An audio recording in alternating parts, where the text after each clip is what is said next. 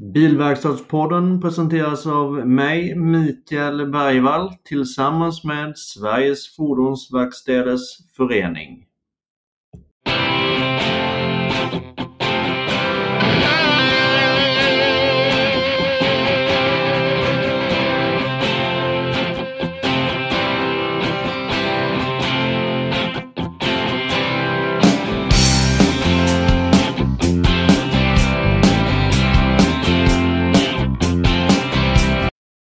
Dagens avsnitt sponsras av Däckavisen.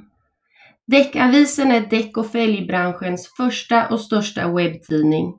Här hittar du de senaste nyheterna om däckbranschen.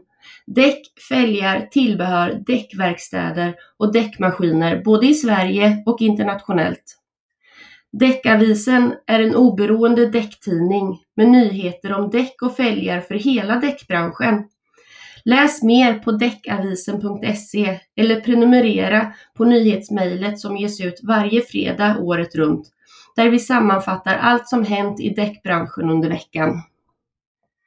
Däckavisen drivs av Joakim Held som har mer än 25 års erfarenhet från däckbranschen. Ja, välkomna till ännu ett avsnitt av Bilverkstadspodden. Idag har vi med oss starke mannen ifrån Stro, Bernt Wahlberg. Välkommen Bernt! Tackar så mycket! I det här avsnittet vet jag om att många som lyssnar är väldigt nyfikna på vem du är som person privat och vad du gör inom Stro. Du kan väl börja med att berätta lite vem du är helt enkelt. Ja, vem är jag? Bernt Wahlberg då som sagt. Och jag är nu 63 år. Jag har varit i däckbranschen i som en månad i 42 år. Men eh, jag är privat och så bor jag nu tiden sedan år tillbaka i den vackra kuststaden Öregrund. Efter att ha tillbringat 40-tal år i, i Stockholm, eller närmare sagt Bromma. Och eh, ja, jag har fru, två, två döttrar, fyra barnbarn och en hund. Och det tar ju mycket tid och ett stort hus nu för tiden då, som jag byggt här uppe och så vidare. Så att eh, det är fullt upp för mig privat om man säger så. Det är inte bara plocka fästingar från hunden nu då som gäller? Utan... Eh, det tar en del tid, ja det gör det. Fästingar finns det gott om här uppe. Mm, mm. Ja, då är ju frågan Bernt, hur kom du in i däckbranschen? Vad var det som gjorde att du blev intresserad för däck? Ja, det är, som vanligt så är det ju lite det där av en slump egentligen var man hamnar någonstans. Man har ju ett intresse. Och jag har ju alltid haft ett intresse som att ja, bilar och fordon, allting som rullar, mopeder, cyklar eller vad det har varit för någonting. Då. Och jag provade ju då efter jag hade gjort min militärtjänstgöring då ute på K1 i Vaxholm så provade jag på lite köra lastbil och buss och prov, prova på det. Och sen av en slump då så fick jag reda på att det fanns ett ledigt jobb på Michelin. Och det har man ju alltid hört talas om att det var ett, eh, ett stort däckföretag då. Och det hade med bilar att göra så då, då sökte jag det jobbet och fick det jobbet faktiskt. Och jobbade där som transportman ute på depån i Rotebro under tre, och innesäljare då som, under tre års tid tills jag blev headhuntad till tekniska avdelningen för där hade jag hjälpt dem lite med olika event och snö, vinterevent uppe i Norrland och så vidare. Och så rullade det på bara. Så att jag började med cykeldäck och entreprenaddäck på tekniska avdelningen, de största och minsta. Och så var det traktordäck och lastbilsdäck och så slutade det med att jag höll på med, med um, lite annat under alla år. Mm, mm. Och sen gick du vidare Sen gick jag vidare till att bli eh, ansvarig då för personbilsdäck, och speciellt då tekniskt ansvar för personbilsdäck på Michelin. Då. Men även eh, tävlingsdäck då, eh, höll jag på med under 15 år när det gäller STCC, Svenska rallyt, enduro, motocross och så vidare. Så även motorcykeldäck höll jag på med då samtidigt. Då. Och, och sen utbildningen på Michelin också, däckskolan som var på Michelin under tiotal år då, lärare på där. Ja. Samtidigt har för sig som jag tekniskt ansvarig då, så, för det går ju hand i hand att kunskapen lär man sig hela tiden. Ja. Och det är ju så, det är så när man håller på med däck. Man lär sig varenda dag lär man sig någonting nytt. Även om man håller på i 42 år så, så lär man sig någonting varenda dag. Därför är det viktigt att man är ute i verkligheten också. Ja, sen jag lärde känna dig så jag har lärt mig otroligt mycket kan jag säga. Ja, det hoppas jag. ja, men det är just det, de här kontakterna, man, problemen, där man får frågor. Och och det är ju där man har lärt sig det mesta. Det är ju det som har varit så otroligt roligt under alla år. Det har ju varit det där varje morgon man kommer till jobbet och undrar vad händer idag? Och det händer alltid någonting då, att man har ett ansvar, att man får ett problem på halsen, då måste man lösa det. Och det är det som, eh, som lär en både en själv men också ja, däcktillverkarna, den som, att hur man ska lösa framtida problem och så vidare. Så att, Ja. Vad är, ser du som den största utmaningen nu när är inom däckbranschen? Vad är det liksom som, som, eh, ja, som, man, som man ska sträva efter och som man jobbar för mestadels nu? Alltså det som jag har förstått, och nu är inte jag aktiv så mycket inom utvecklingen av däck då, som jag var tidigare då när jag höll på med vinterdäck och dubbar, utvecklingen av det.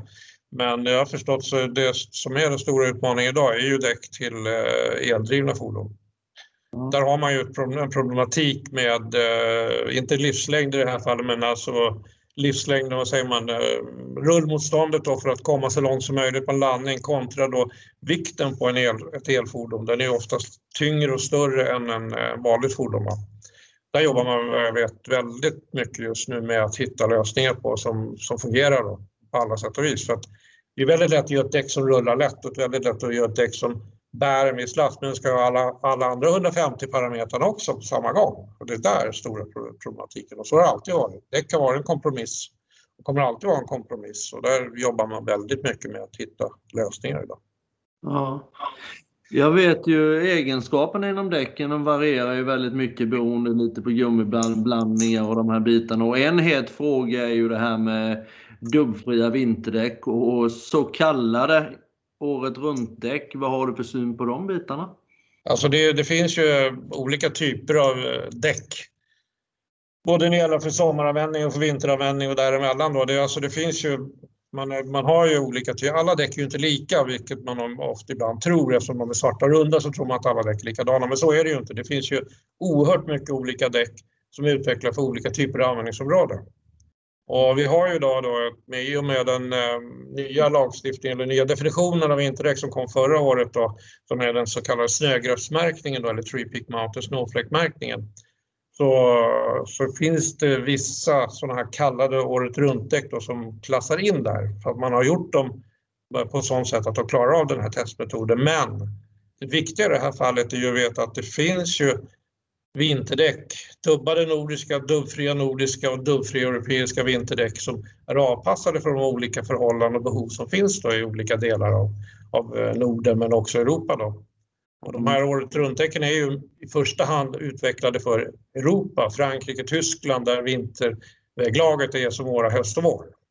Ja. Så att även om, även om man har ett däck som har en godkänd märkning så kanske inte man bor i norra Sverige inte är det rätta däcket att välja utan man tänker efter. Vad har jag för behov? Vad har jag för typ av väglag? Och det är det tycker jag är det viktigaste. Där är information väldigt viktig, både från däcktillverkarna men från, även från myndigheter och inte minst från STRO då, som är en teknisk organisation som håller på just med information. Då, att man, varför finns det olika däck och vad är det för skillnad på de här däcken? Mm, mm. Eh, om vi då tar, du kom in på det här med STRO, för de som inte känner till det. Vad är Stro och hur jobbar ni och med vilka frågor jobbar ni? Alltså det är, många känner ju till Stro, och i alla fall av de äldre mm, som jobbar inom däckbranschen. Då, för Stro har ju funnits nu i drygt 60 år, precis 60 år faktiskt fyllde vi i år. För det 1960 bildades Stro då. Och eh, det, orsaken till att man bildade Stro det var ju då för att man ville försvara det var ju de nordiska däcktillverkarna som ville då ha en organisation som försvarade de nordiska behoven och kraven man hade här uppe i Norden då jämfört med, med Europa. Och det var därför man skapade den här för att kunna hålla koll på det och se till att man inte nere i Europa då inte tog beslut som inte passade för våra nordiska förhållanden. Va? Och det är det vi fortfarande jobbar med, det är det vi är idag. Vi är en teknisk eh, organisation, en nordisk teknisk organisation som just samarbetar med myndigheter, med däcktillverkare, med alla inom branschen. Så att se till att när man tar ett beslut någonstans, om det nu är på EU-nivå eller på svensk eh, myndighet eller i Norge eller Finland, att man tänker på vilka behov det finns här. Och även att man kanske också, en av de viktigaste sakerna, att man harmoniserar de eh, lagar och bestämmelser som finns för däck, speciellt och vinterdäck här uppe i Norden. Då. För att det är inte bra om man har tre olika lagstiftningar, tre olika regler i tre olika nordiska länder som har exakt samma förhållanden. Det är det som är kanske en av de viktigaste sakerna vi har jobbat med sedan 1960 men fortfarande är väldigt starka på. Det är just att vi försöker hålla det. I övrigt så jobbar Istro med, det, vi är en informationsbas. Vi samlar ju på oss information och försöker ge ut information till alla om det nu gäller eh, däckåterförsäljare, myndigheter, polis eller vad det nu är för någonting så försöker vi att ge att se till att alla har samma information eller att rättare sagt alla har samma förståelse eller ger samma budskap utåt. Då. Vi har ju då en, en eh, motpart, man säger det, är konsumenterna, de som köper däcken. När de frågar oss, någon inom däckbranschen, om det är en återförsäljare, Stro eller däcktillverkare så vill de inte ha tre olika svar utan de vill gärna att det ska vara samma svar. Och där tror jag det är viktigt att vi ser till att, att alla har samma uppfattning eller korrekt uppfattning om vad som gäller när, när det gäller däck, tekniskt sett då, när det gäller däck. Ja. De här som sitter med i Stro nu då, vad är, det, vad är det för människor som sitter i Stro? Stro är ju en, är en organisation och eh, den organisationen styrs av en styrelse som består av de sju eh, däcktillverkarna då med Michelin, Goodyear, Nokia, Bridgestone, Pirelli och Trelleborg. Då. Och I det fallet så, så har vi då en representant, teknisk representant från varje företag. Då. Och lite fördelat, då, eftersom i Nordic så har vi då en norsk representant från Continental, en dansk från Bridgestone, en finsk från Nokia och så vidare. Då, bara för att vi ska ha den här spridningen av kunskap och kännedom om de olika länderna också. För det skiljer sig ändå lite kultur men också i lagstiftningen mellan de olika länderna. Det är viktigt att ha ett lokal eh, kontakt kontakt i de respektive länderna. Så det, har vi, och det, har, det funkar faktiskt väldigt bra att man har den typen av, av fördelning då, i styrelsemedlemmarna. Mm, mm. Vad heter det? Ja. Nej, fortsätt. Men i övrigt så är det, det är jag som, som driver då, som sköter organisationen ensam. Då. Jag sitter ju här ensam. Då. Jag har lite, lite hjälp ibland då med med just när det gäller bokföring och sådana här saker. Men i övrigt så är det jag som sköter det. Men jag har ju styrelsen bakom ryggen hela tiden då, som uh, vi diskuterar. Så jag, det är faktiskt en bra att ha det här. Och det är ju samma sak, det kommer ju många gånger så är vi som en informationsbas. Vi får ju frågor utifrån våra korresponderande medlemmar. Vi har ett 60-tal korresponderande medlemmar, vilka då är däckåterförsäljare, fälgtillverkare, gummiverkstäder, grossister och så vidare. Då. Och de i sin tur får ju ibland problem ute på golvet någonstans. De har en produkt som inte fungerar någonstans. Man, har, man ser att de har flera problem på flera bilar. Och då frågar man oss, vet ni någonting om det här? Och då har jag ju möjlighet att föra den vidare till, till det kanske berörda däckmärket eller vad det nu är, däckfabrikatet. Då. Och sen får jag tillbaka ett svar då, att de tittar på det här problemet och så ger vi tillbaka ett svar. Det här har vi sett det är ett problem och det här kommer vi åtgärda och så här ska ni göra för att det inte ska fungera, att det ska hända igen och så vidare. Så på det sättet har vi en väldigt bra kontakt med, med de som jobbar nere på golvet då också. Ja, ja. Vilken är den absolut vanligaste frågan som du får? Ska jag ha, ha dubbat eller dubbfritt? Ja, jag förstår. Och då rekommenderar du? Det har alltid varit den frågan under alla år jag jobbat. Så har det varit, vad ska jag ha? Ska jag ha dubbat eller dubbfritt? från de som ringer nej, det, och de som man privat med vänner och bekanta. Och jag, jag har ett svar på det, det kan inte jag säga. Det beror helt och hållet på dig själv. Du måste själv ta det beslutet vad du behöver. Du måste titta på vad du har för, för det första vad du har för behov, vad du har för typ av användningsområde, var du ska köra mestadels och så vidare. Och så vidare För det är, det är väldigt svårt att säga någonting om eh, att avgöra det åt en person. Däremot så kan man ju ge, ge ett råd om att i, i den där du bor och där du normalt kör så kanske du vet att du har en backe som blir glashal på vintern, där det kommer att bli en iskana på vintern. Ja, då kanske det bestämmer vad du ska ha för däck. Men vet att det snöar en dag på vintern oftast, då, då kanske det är en annan typ av däck du ska välja. Mm. Är det rätt väg? Det ju, har ju även en viss miljöpåverkan och det här. Det är en rätt väg tycker du att gå den här som bland annat gör på, jag tror det är Hornsgatan heter. Jag är ju smålänning så jag känner ju knappt till Stockholm. Men men eh, de här dubbdäcksförbuden och sånt som införs eh, på vissa ställen, är det rätt väg att gå tycker du? Eller hur, hur ser du på det? Alltså det, det är en fråga som inte vi överhuvudtaget har, eh, kan, har satt oss in i, för det är ju, en, det är ju mer en politisk fråga. Det är inte en tek, rent teknisk fråga på det sättet. Va? Så mm. vi har överlåtit den här diskussionen till, till däckbranschen då istället i Sverige som, som jobbar med sådana frågor. Då, så att säga. Va? Så att, Mm, mm. Vad kör du själv på då? Jag bor ju som sagt nu, jag, jag jobbar ju här, jag har kontoret uppe i Öregrund i Roslagen, och, eh, vilket är vid kusten. Och jag bor ju då ute på landet ute vid Kallrygafjärden då så att säga. Det, här är det ju ett sånt område där ofta fuktigt blåser, kallt. Eh, så att jag har ju då faktiskt, jag åker själv dubbat, det gör jag idag. Ja. Hur många år Ja. Hur många år har du, hade du varit i, inom Stro nu och dess verksamhet och hur ser du framtiden an? Är det, du fortsätter kämpa med Stro eller har du flera planer på framtiden när det gäller just din... din du har ju, sitter ju på en otrolig kompetens. Har du, har du flera tankar kring det hela? Jag vet ju att du bland annat utbildar polisen som sagt med, med ja. däckskolor och sånt. Ja, det är en av, det är en av de återkommande sakerna jag har. Det är ju Polishögskolan och deras TRÖ 1 som heter, Trafikövervakning 1, det är att de, de har ju då, för de som ska bli flygande inspektörer, de får ju gå igenom en åtta veckors utbildning då och de har fyra kurser per år och där är jag med och pratar däck då. Eh, fyra gånger per år då blir det ju då. Och det är en, en Normalt sett har jag en och en halv timme, men det brukar bli två och en halv timme. För de har så mycket frågor jämt om. Och då, där märker man hur viktigt det är att, man, att vi är ute och pratar med speciellt polisen, då, för det är polisen som i många fall ska avgöra när de står ute på vägen och tittar på en bil om de här däcken är godkända på något sätt eller om det är något problem eller någonting. Så vad vi går igenom är mycket däckskador, vi går igenom vad är ett vinterdäck, definitioner av vinterdäck och sådana här saker då, för att alla ska ha samma bild, att alla ska ha samma, återigen ha samma tankar när man tittar på någonting, att man inte gör olika beslut. Att man inte tar olika beslut. Att man, den ena, hos den ena polisen blir godkänd och andra polisen blir inte godkänd, utan det ska ju vara lika. Mm. Och det är faktiskt väldigt eh, intressant och det har jag hållit på med ända sedan, det började faktiskt redan på Michelin, när jag jobbade på Michelin så hade vi utbildning för polisen och så har jag fortsatt då. Nu under, ja, under 12 år har jag varit med där på polisen och haft den här utbildningen ungefär. Ja. Det finns ju en bedömning när det gäller just eh, när man ska och är tvungen att använda vinterdäck och det är vid vinterväg, vid rådande vinterväglag.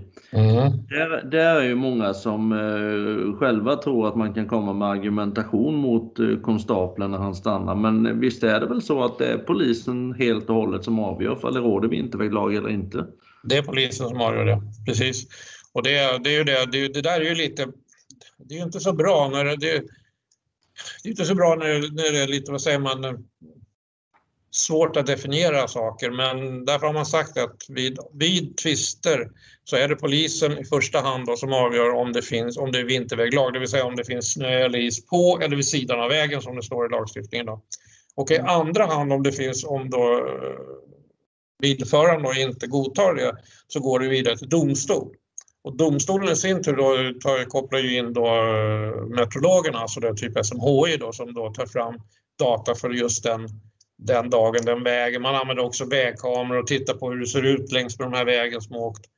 Och det är en väldigt viktig sak som många inte tänker på. Jag menar, du kan ju bo här i Stockholm eller i Kalmar eller var du bor och du kör ut och det kör ut och det, det ser ut som det gör idag. Det är lite blött men det finns ingen snö eller is.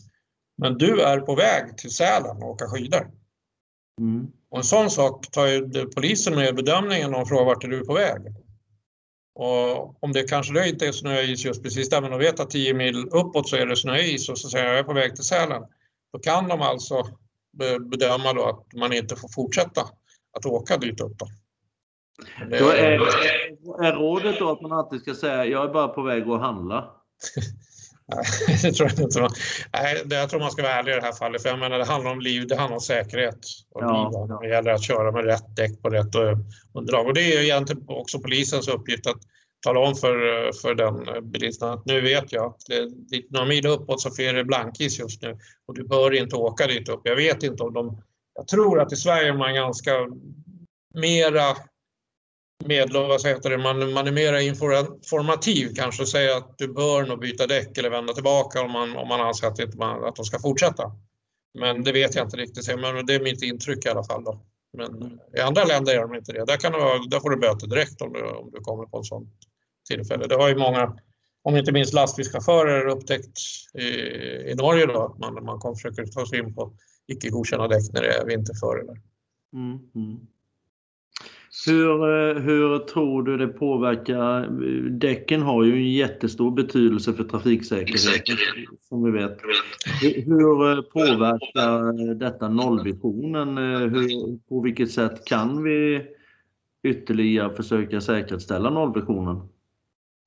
Alltså det är återigen en fråga som egentligen inte är så teknisk men att jag tycker nog att det gäller nollvisionen så är ju däcken en stor del av det och att man då, just precis det här med att man använder rätt däck för rätt användningsförhållanden, man är det för rätt behov då. Att man verkligen har bra vinterdäck för dem man nu är på områden där det kan bli mycket snö eller blankis eller våtis och så vidare. Att man ser till att man har eh, rätt utrustning. Och en annan sak som är väldigt viktig det är ju det är det som vi gör varje år med däckrazzian som vi genomför varje år. Det är att kontrollera både mönsterdjup på däcken men också lufttryck i däcken. Att man mm. kör på korrekt lufttryck. Mm. För det påverkar också köregenskaperna på, på bilen om det är på torr väg och på våt väg och så vidare. Så påverkar, har du fel lufttryck, har du för lite lufttryck så blir inte bilen lika stabil och kör lätt, alltså säker som den är när du har korrekt lufttryck. Nej, nej. Eh, om vi tar däcken då eh, från allra första början. När man började kom ju ut nya däckmontörer och däcktekniker eller vad man nu kallar det hela för varje år på, på, i branschen. Och eh, hur skolor och sånt där, är ni även rådgivare åt yrkesgymnasier och fordonsgymnasier och sånt där när det gäller deras utbildningar inom just däckbiten? Vi har haft en del en del eh, samarbete då med, i början då med eh, när den här gymnasiekursen då, mm. däckmontörer eh, lanserades för åtta år sedan någonting så, så var jag med åkte runt till olika gymnasieskolor och till fordonslärare och eh, berättade lite om, om, ja, om däck i allmänhet då. När då eh, DRF i det fallet då berättade om själva den här utbildningen då så berättade jag lite om svårigheter med däck och vad som, vad som ja, vad, vad det kan ge för, för, för utmaningar om man säger så. Ja. Och sen har vi ju haft en del, jag, jag hjälper till en del också med, med andra typer av däckutbildning också då, som ja, den här på polisen och sen har jag ju då varit du har ju, du har ju vid din däckskola också varit frågvis några gånger om vad, vad man ska tänka på. Att, ja, men det, är lika, det är samma för alla. Det finns ju många som håller på. Det, även det finns ju andra halkskolor och sånt som ställer frågor och så vidare. Då försöker vi på bästa sätt att, att hjälpa, att ge, åtminstone ge en, ett råd om vilken väg man ska gå om man säger så. Mm. Vi kan inte skapa en, eh, någonting på det sättet eh, som jag gjorde när man höll på med däckskolan på Michelin då, eller, och så vidare, men, eller på min däckskola då, på, hos polisen. Men, men man kan i alla fall ge råd om vad man vill tänka på. Det är det viktigaste tycker jag. Information, återigen, vi är en informationsbas. Vi ska ju försöka då uh, ge så mycket information som möjligt utåt till, ja. till branschen eller till alla i princip som behöver den. Mm. Till sist då Bernt, eh, är det någonting som du vill tillägga som vi har glömt och berätta och prata om här? En sak som, eh, som kommer som kanske är lite sådär, eh, jag har förstått att den är väl lite, vi tycker att den är väldigt viktig, men den, den är som vanligt är den här så kallade energimärkningen av däck, eller däcketiketten som man kallar den. Och det är mm. det sättet man då man graderar ett däck precis som man gör med kylskåp och diskmaskiner och sånt där. Och det är ju i första hand handlar om, för det är Energimyndigheten som är ansvarig i Sverige om, för det.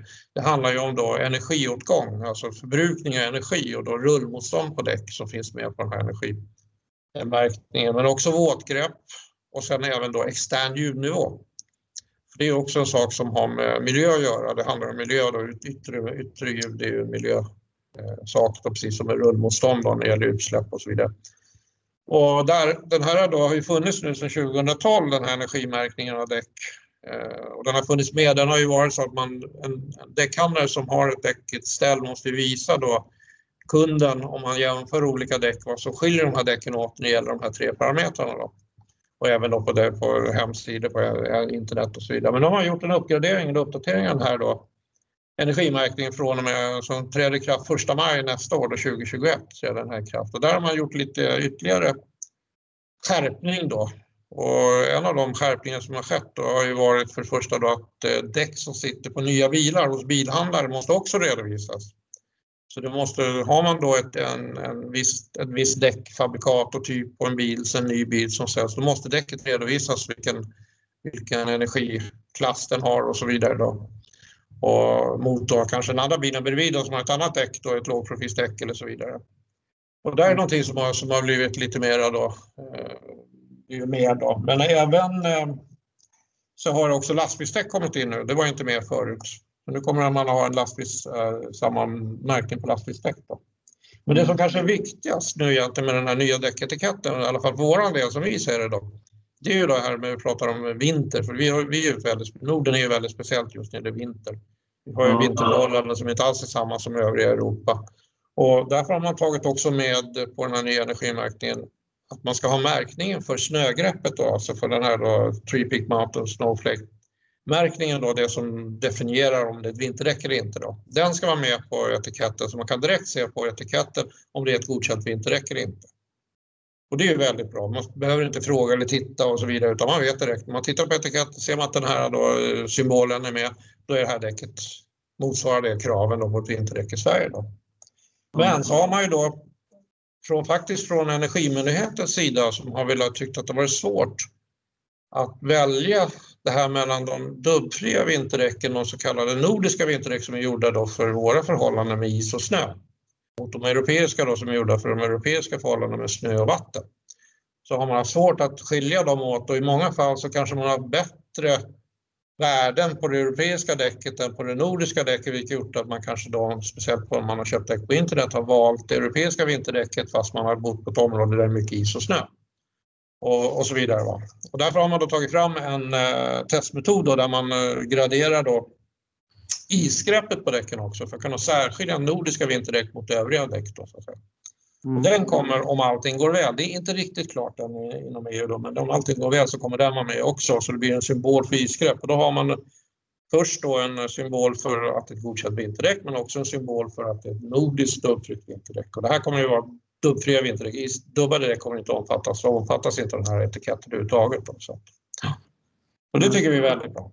För att det gör ju att man har lättare som konsument om man vet att man bor i ett område där man ofta har väldigt svår blixthalka och mycket snö och så att man, man vet att det här däcket är gjort för den typen av användningsområde. Men bor man på andra områden där man sällan har vinter då vet man att då behöver man kanske inte ha det utan då, då kan man välja ett par som är godkänt vinterdäck.